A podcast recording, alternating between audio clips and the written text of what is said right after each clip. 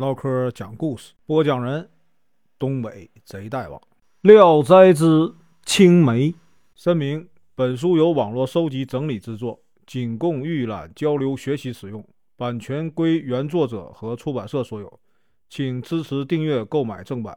如果你喜欢，点个红心，关注我，听后续。南京有一位啊姓程的书生，性情呢磊落豪爽。从不，因为小事与人计较。有一天呢，他从外面回到家，正在解衣带，忽然觉得这个袋子的一头啊沉甸甸的，好像呢有什么东西掉下来。他低头看看呢，什么也没有。然而啊，就在他转身之际，一个女子从他身后钻了出来，用手啊撩着头发朝他微笑，美丽极了。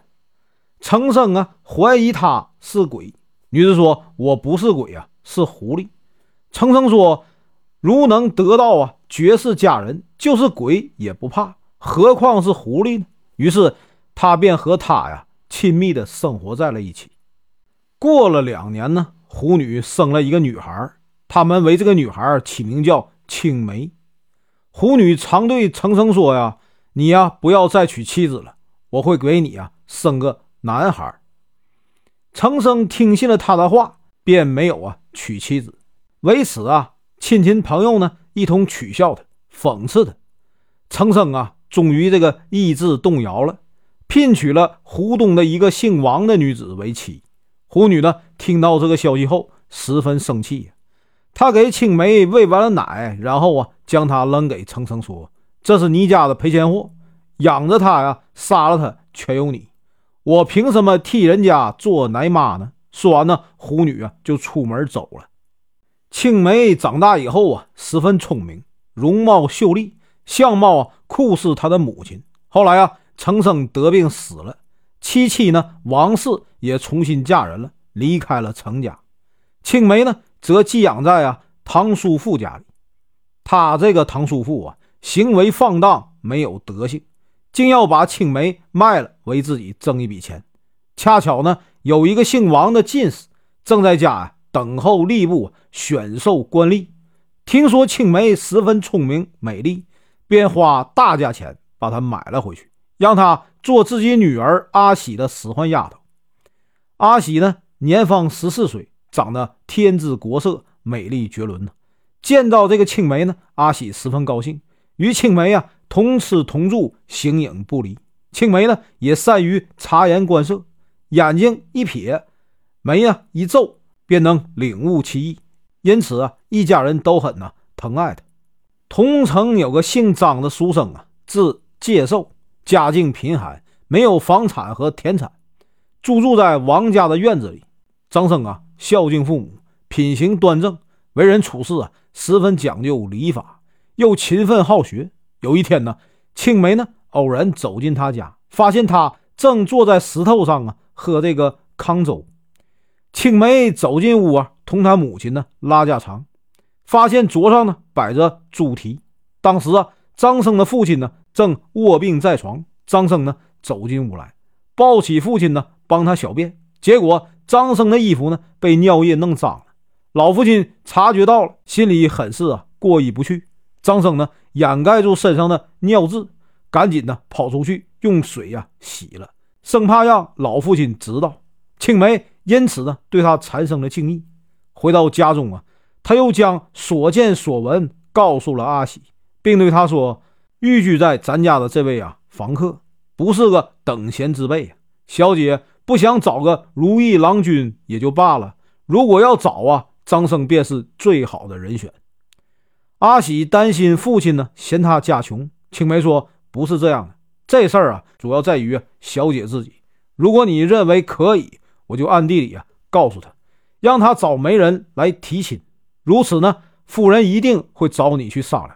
到时你只管答应啊，是事情呢就成了。”阿喜又担心嫁给他会一辈子受穷，被人耻笑。青梅说：“我自信呢，有眼力，能看准呢。”天下的读书人绝不会啊错的。第二天，青梅呢就将此事告诉了张生的母亲。张母啊大吃一惊，说他的话有悖常理，不是个好兆头。青梅说：“我家小姐听说公子是个贤德之人，对他十分的敬佩啊。我是看出他有这个意思，才来替他们呢说和的。你请媒人去说，我和小姐在一旁啊帮腔，料想此事啊会成功的。即便他家不答应，对公子又有什么损害的呢？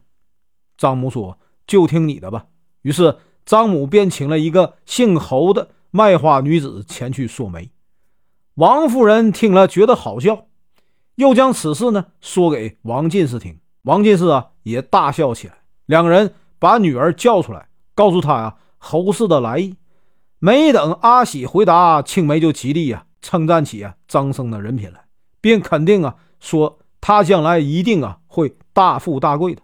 王夫人又问女儿：“这是你的终身大事，如果你能吃糠咽菜，我就为你答应这桩亲事。”阿喜低着头啊沉思了许久，然后呢对着墙壁说：“贫富是命中注定的事儿，如果命好呢，即便穷。”也会长久，不穷的日子倒是无穷尽的。如果命薄呢？像那些穿锦着缎的王公贵族，后来穷的没有立锥之地呀，其人数啊还少吗？这事儿啊，全由父母做主。当初呢，王进是将女儿叫来商量，无非是想啊博得一笑。听了女儿这番有违他初衷的话，很不高兴地说呀：“你真想嫁给张生吗？”阿喜。低头不语，再问还是不回答。王进呢，生气的骂道：“你这个不长进的贱骨头，一点儿也不长进呢！想要提着篮子做乞丐妇，难道不羞死人吗？”听了这话，阿喜羞红了脸，气得一句话也说不出来，流着泪啊，回到自己房里。媒人呢，也无趣的走了。青梅一看这事儿不成，便想把自己呀嫁给张生。几天后，一个夜晚。他来到张生屋里，张生呢正在读书，惊讶的问他有何事到此。青梅啊面带羞涩，吞吞吐吐地表明了来意。张生呢十分严肃地拒绝了他。青梅啊哭着对他说：“我是一个良家女子啊，并非轻浮私奔的人呢。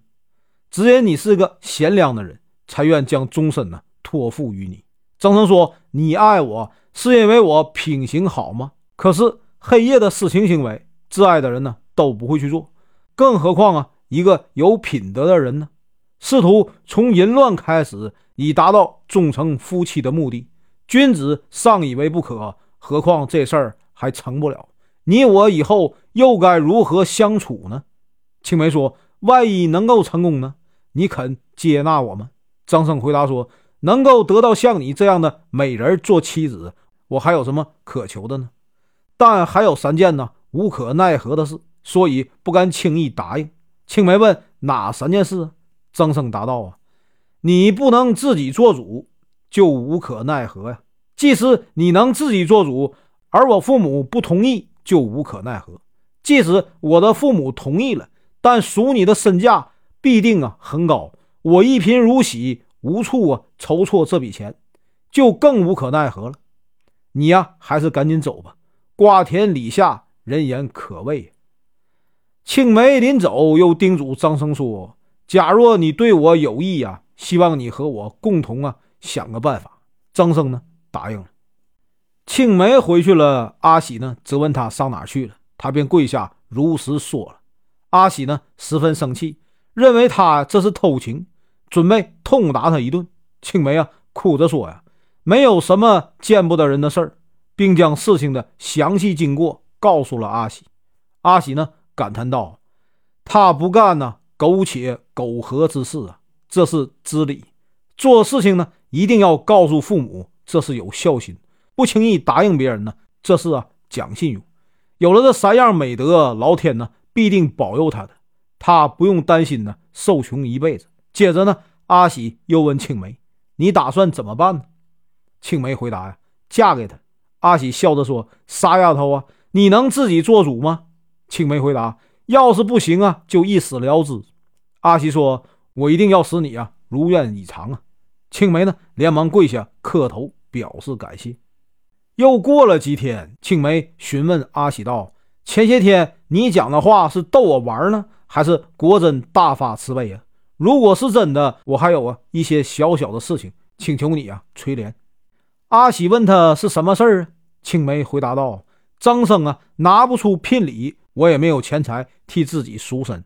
如果一定要拿足赎银，那么同意把我嫁给他，实际上还是不同意。”阿喜呢，沉吟了半晌，说：“，这事儿啊，我也无能为力。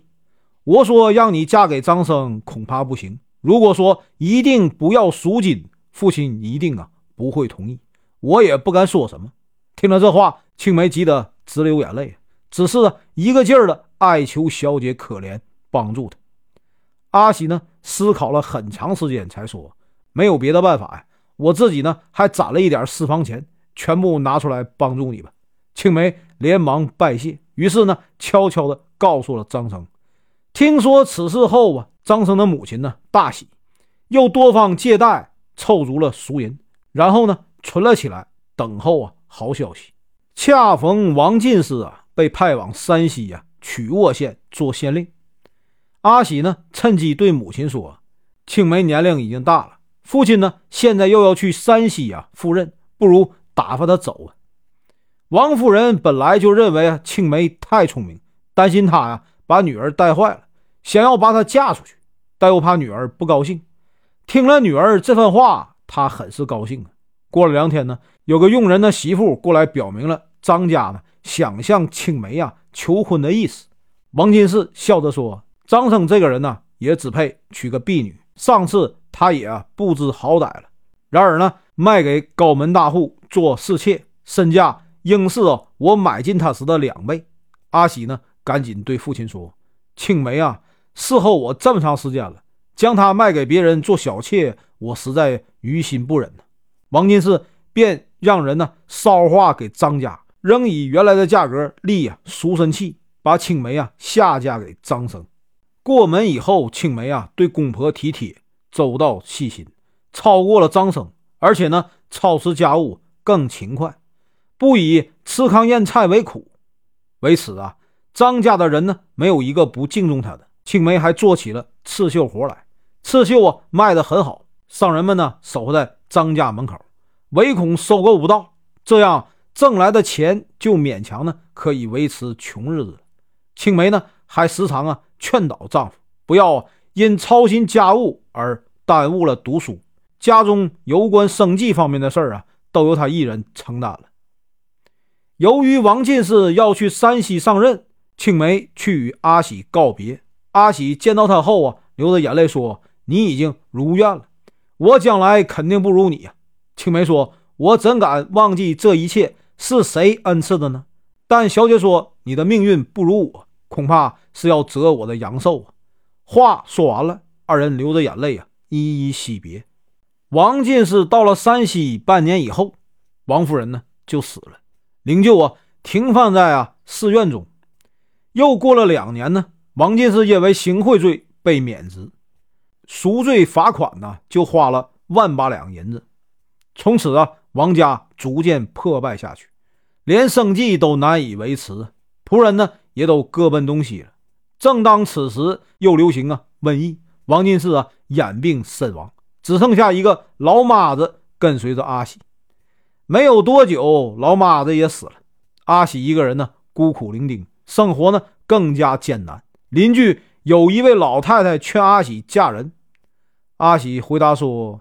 谁能为我安葬双亲，我就嫁给谁。老太太呢，可怜他，送给他一斗米后啊，就走了。半年后，老太太又来了，对阿西说：“我已经为你呀尽心尽力了，但事情呢仍很难办。贫穷的人无力替你安葬双亲，而富贵的人家呢又嫌你是个破落户的后代，我又能有什么办法呢？不过还有一条路可走，就怕你呀不肯答应。”阿喜问：“还有什么路啊？”老太太说：“这里有个姓李的男子，想找一个小妾。倘若见了你的姿容啊，再让他出钱厚葬你的双亲，他一定不会啊吝惜的。”阿喜听了后大哭道：“我是个官宦人家的女儿，竟要去给人家做妾。”老太太无言以对，只得走了。从此啊，阿喜每天只能吃一顿饭。勉强啊维持生命，以图能得到一个好的身价安葬双亲。如此呢，又过了半年，阿喜的生活更难维持了。有一天，老太太呢又来了，阿喜哭着对她说：“呀，生活困顿到如此程度啊，常常想要啊结束自己的生命。我之所以还恋恋不舍的苟活在世上，只是因为二老灵柩啊还没有安葬。我要是死了呢，谁替我收拾双亲的尸骨呢？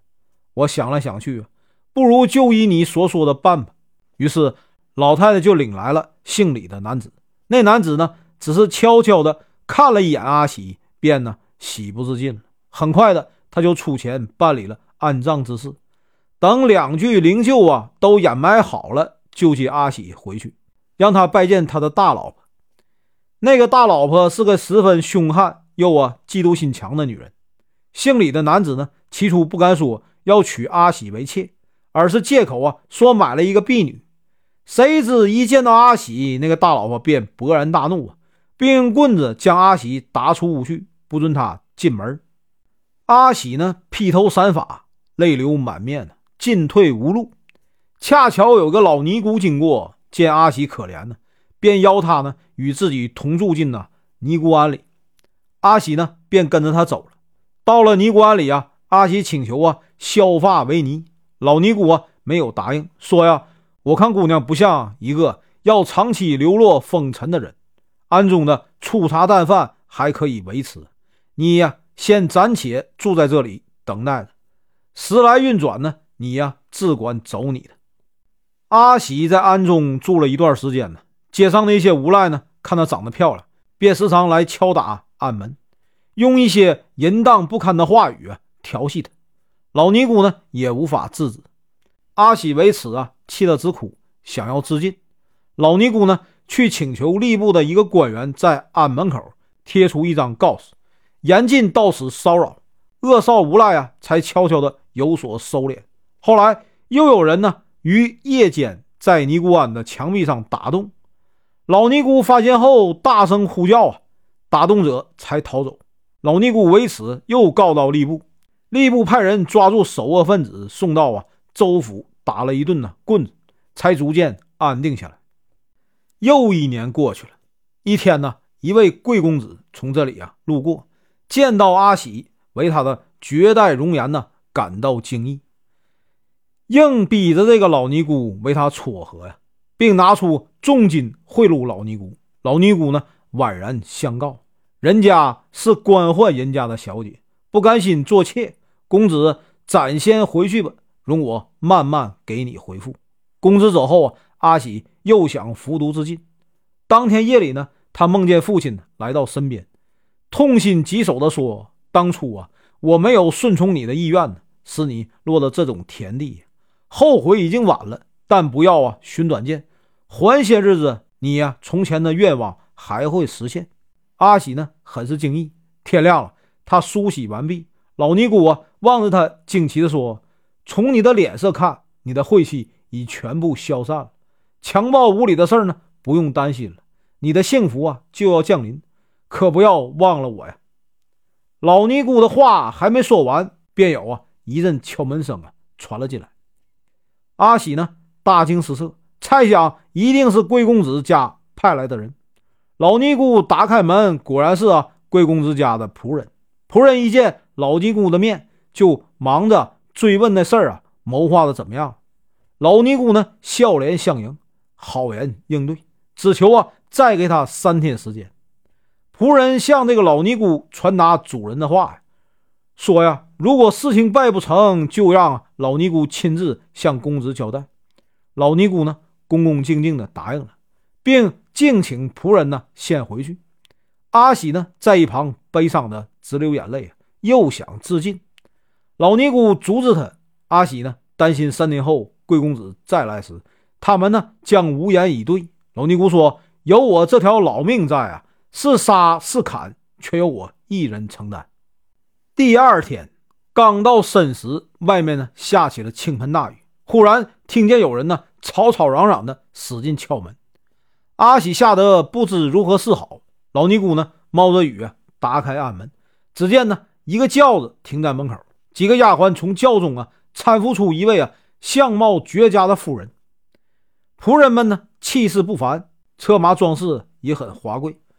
老尼姑惊奇地询问他们是什么人，对方回答：“这是司礼官老爷的家眷，到庵里呀暂避风雨。”老尼姑将他引进殿中，搬出矮榻，请这位啊贵夫人坐。贵夫人的丫鬟呢，仆妇也都走进了禅房，各自寻找休息的地方。有人在内室看见了阿喜，见她美丽动人，便跑去告诉夫人。不久啊，雨停了，夫人站起身来，要求呢到禅房里看看。老尼姑将她领进禅房，夫人看见一个女子啊，艳丽绝顶，眼睛便一动不动地盯着阿喜，也对妇人呢打量了老半天。这贵妇人呢？不是别人，正是青梅。两人不禁呢失声而抱头痛哭，于是分别叙述了离别后的行踪。原来张生的父亲病故，张生啊服丧期满后啊参加了科考，连连告捷，被朝廷任用为主管御书的司礼。张生先侍奉着母亲呢去上任，然后呢派人接家眷。阿喜感叹地说。今日相见呢，你我又何止是天壤之别？青梅笑着说：“幸亏小姐啊屡遭挫折，尚未婚配，正是老天要让我们呢团聚。假如不被大雨阻挡呢，又怎能在这里巧遇呢？这里一定有啊鬼神相助，仅凭人力是无法做到的。于是呢，青梅让人呢取来镶有宝珠的帽子和。”锦绣织就的衣裳，催促阿喜换上。阿喜呢，低头徘徊，犹豫不决。老尼姑呢，则在一旁极力相劝。阿喜担心就这么去啊，与青梅啊同居一处，名分呢不正。青梅说：“过去咱们俩的名分呢就定了。我这做丫头的怎敢忘记你的大恩大德呢？你再想想，张生难道是负义的人吗？”说完呢，青梅啊。硬逼着阿喜换上衣服，然后啊，一同别过老尼姑走了。到了任所，张生母子啊非常高兴。阿喜呢拜见张母，说：“我今天呢实在是没有脸面拜见呢母亲。”张母啊笑着安慰他，并计划选择黄道吉日为他和张生完婚。阿喜说：“倘若尼姑庵中有一点生路啊，我也就啊不和夫人来这里了。”如果还念着过去的旧情，给我一间草房啊，可以容下一只蒲团就满足了。听了他的话，青梅呢只是笑而不答。到了结婚的那一天，青梅啊抱着艳丽的结婚礼服啊，阿喜左右为难，不知该怎么办才好。不一会儿呢，听到啊鼓乐声大作，阿喜也无法自己做主了。青梅带着丫鬟老妈子，硬要给他穿上礼服。搀扶着走出房门，他见到张生呢，穿着朝服向他作揖，就不知不觉的款款向他回拜起来。完毕以后啊，青梅将他搀进了洞房，说呀：“空着这个位子啊，等了你好久了。”并回头对张生说：“今夜你总算得到了报恩的机会了，可要好好的伺候他。”话说完了，青梅呢转身就走了，阿喜呢却。拉住他的衣角不放，青梅笑着说：“不要留我呀，这事儿我可不能代劳啊。”于是青梅啊掰开他的手指，脱身而去。在以后的日子里啊，青梅呢侍奉阿喜，恭恭敬敬，小心谨慎，从不敢代替正妻侍寝。而阿喜呢始终啊惭愧不安。张母让他们呢互相以夫人称呼，而青梅始终奉行啊。婢妾之礼，不敢有丝毫的怠慢。三年后，张生呢奉诏入京，路过尼姑庵，拿出五百两银子给老尼姑。老尼姑呢坚持不收，张生一再坚持，老尼姑才收下二百两，用这钱修建了一座观音菩萨庙，给王夫人呢立了一块碑。后来，张生呢官至侍郎，程青梅夫人呢生了两个儿子，一个女儿。王阿喜夫人呢，生了四个儿子，一个女儿。张生呢，上书皇帝，陈述上述的情况，两人呢都被封为夫人。意思是说，上天呢降生美丽的女人，本来就是用来匹配天下的贤士，而世俗的王公大人却要留给啊纨绔子弟，这样老天爷必然不同意而要力争的。但事情呢离奇曲折，即使从中啊撮合的人费尽无尽心机，老天爷也真是啊用心良苦啊。只有啊程青梅夫人能够啊慧眼识别。英雄于贫困未达之时，发誓要嫁给他，且以死来保证。而这些衣冠楚楚、一副啊体面人模样的官宦大人，反而啊抛却了有德性之人去追求啊纨绔之徒，真是还不如一个丫头呢。本文结束，感谢观看，请听后续。